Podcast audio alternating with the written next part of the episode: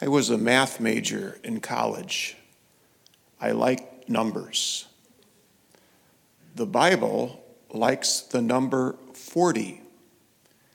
One source indicated that it was used 146 times. You can see the number 40 in the Bible. Think about our first reading. We heard about Noah. How many days did it rain while Noah and his family was in the ark? 40. How many years did the people of Israel wander around the desert?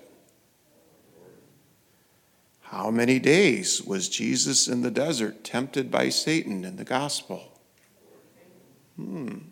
Okay, that's 3 of those 146. So 40 can be a period of time and a trial and testing, but it can also be viewed as a time of preparation. Think about that time in the ark. God was preparing Noah and his family for the new beginning, the new creation after the flood. The people of Israel, their time in the desert was the time of their being purified after being in the slavery in the land of Egypt, getting them ready to enter the promised land, to be able to worship God as they pleased. Jesus, in his time in the desert, it was a time for him to prepare for his active ministry that you'll see right in the Gospel of Mark. Right after Jesus leaves the desert, he immediately begins preaching and teaching and healing. And from very early on in Christian tradition, those who are in the catechumenate, and back then people might spend 1 or 2 or 3 years in the catechumenate, but the last phase of their preparation before baptism was a period of enlightenment, and it was the 40 days leading up to the Easter Vigil.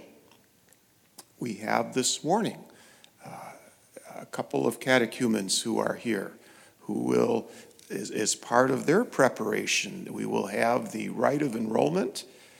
No, we're doing the rite of sending. We already did the rite of enrollment. All right, rite of sending, and then this afternoon you'll be participating in the rite of election with Bishop Boyer and catechumens and candidates from around the diocese. Well, that was seen as something that it worked so well with the catechumens that the whole church thought, well, let's all do 40 days of preparation as we prepare, not to be rebaptized, but rather at Easter, all of us are given the opportunity to renew our baptismal promises. And so we have Lent. Now, our first reading, we got Noah, 40 days of rain. Our gospel, we had Jesus, 40 days in the desert. Were there any numbers mentioned in the second reading?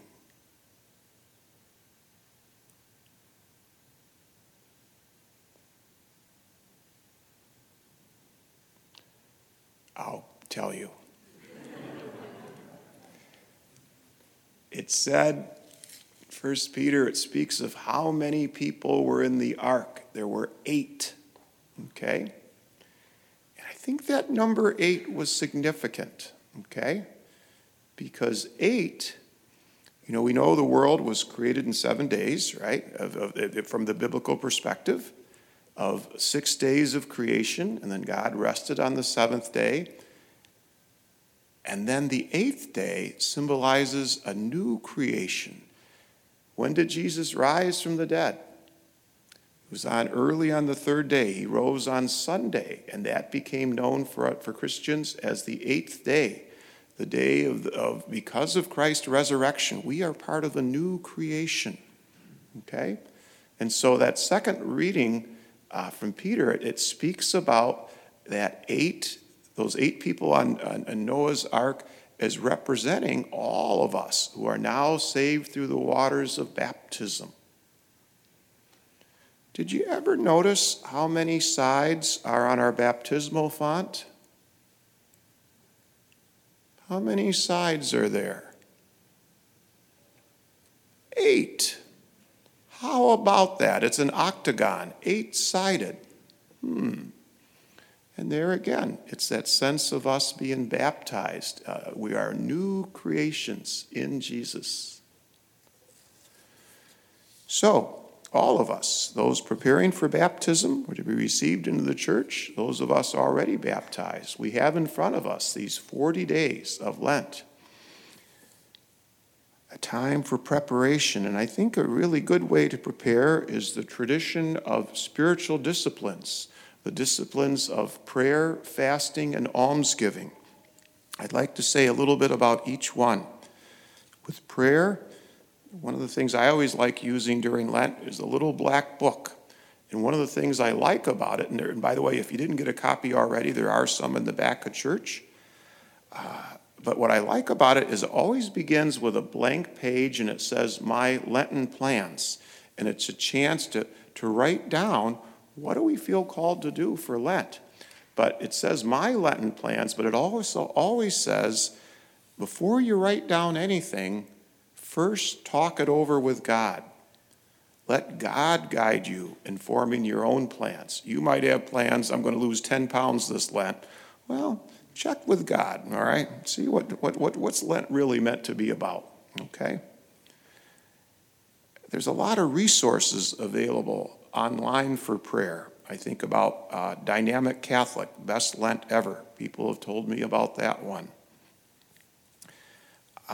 Certainly Lent is a time to gather to pray together, coming together on Sunday. But I also encourage you to consider going to a daily mass. We have daily masses. We have on Tuesday night at 7, Wednesday morning. It's typically the middle school students are with us, but there's room for parishioners as well. Thursday morning is usually elementary school, and there's room for parishioners as well. Friday morning, there's lots of room. Okay? And then during Lent, we're going to live stream both the Tuesday night and Friday morning daily masses, just so that if you want to participate from home, you can do that. So that's prayer. Fasting. Pope Francis, in his Ash Wednesday address, mentions fasting from social media. Something that we always curse it, and then we go back and watch it. So how much time do we spend there? He says we should be paying as much attention to the real people around us as we do pay attention to what's on our phone.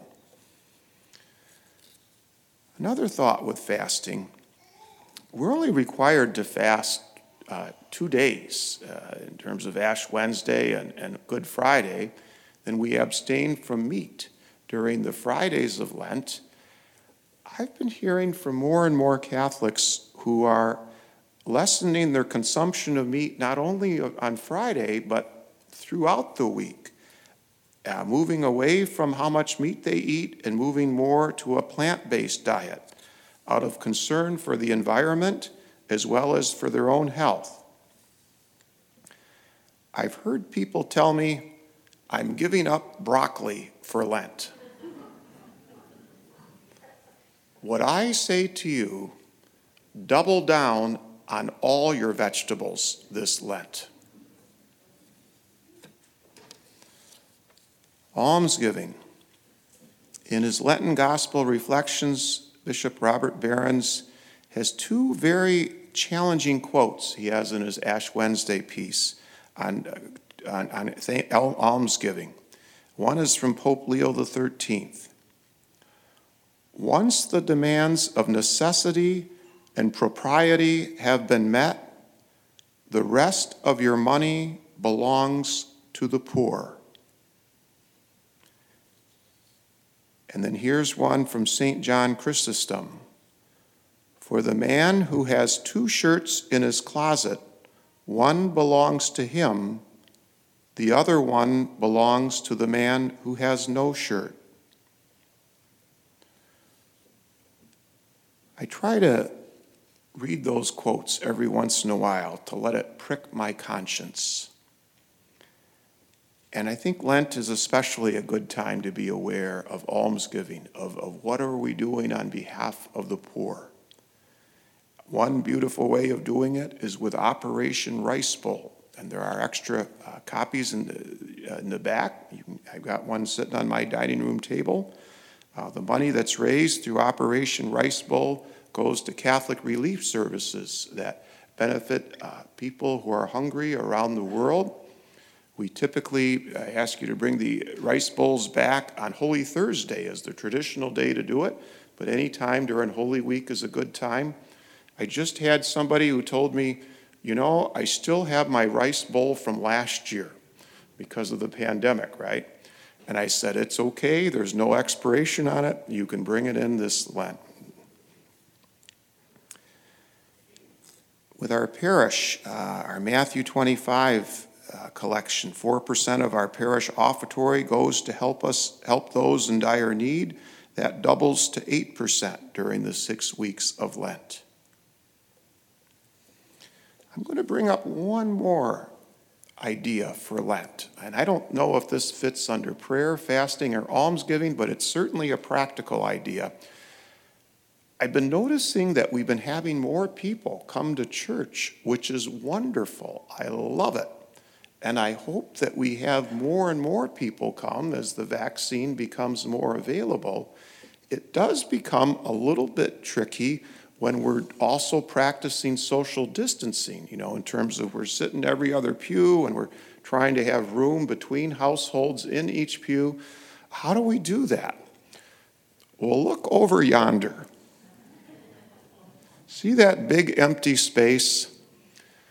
I think sometimes people aren't aware that it's there, and especially when if people are coming in late, they say they don't. Oh my gosh, I don't want to walk all the way up there, and they're not even. What if the priest says no? You're not supposed to sit there. Well, here's my thought for Lent. Just think about doing this as talk about it as a household. Maybe one Sunday in Lent, say, you know what? We're going to not sit in our usual comfortable spot. We're going to migrate up there for one weekend out of Lent or Easter season or whenever you want to do it. Just even if we just had one or two households who did that, that would be enough to kind of let people know, oh, it's okay to sit up here if we need the space. Just a thought. 40 days are in front of us. They may be a time of trial. I hope they will be a time of preparation, that through prayer, fasting, and almsgiving, we may be prepared to be baptized or to renew our baptismal promises this Easter.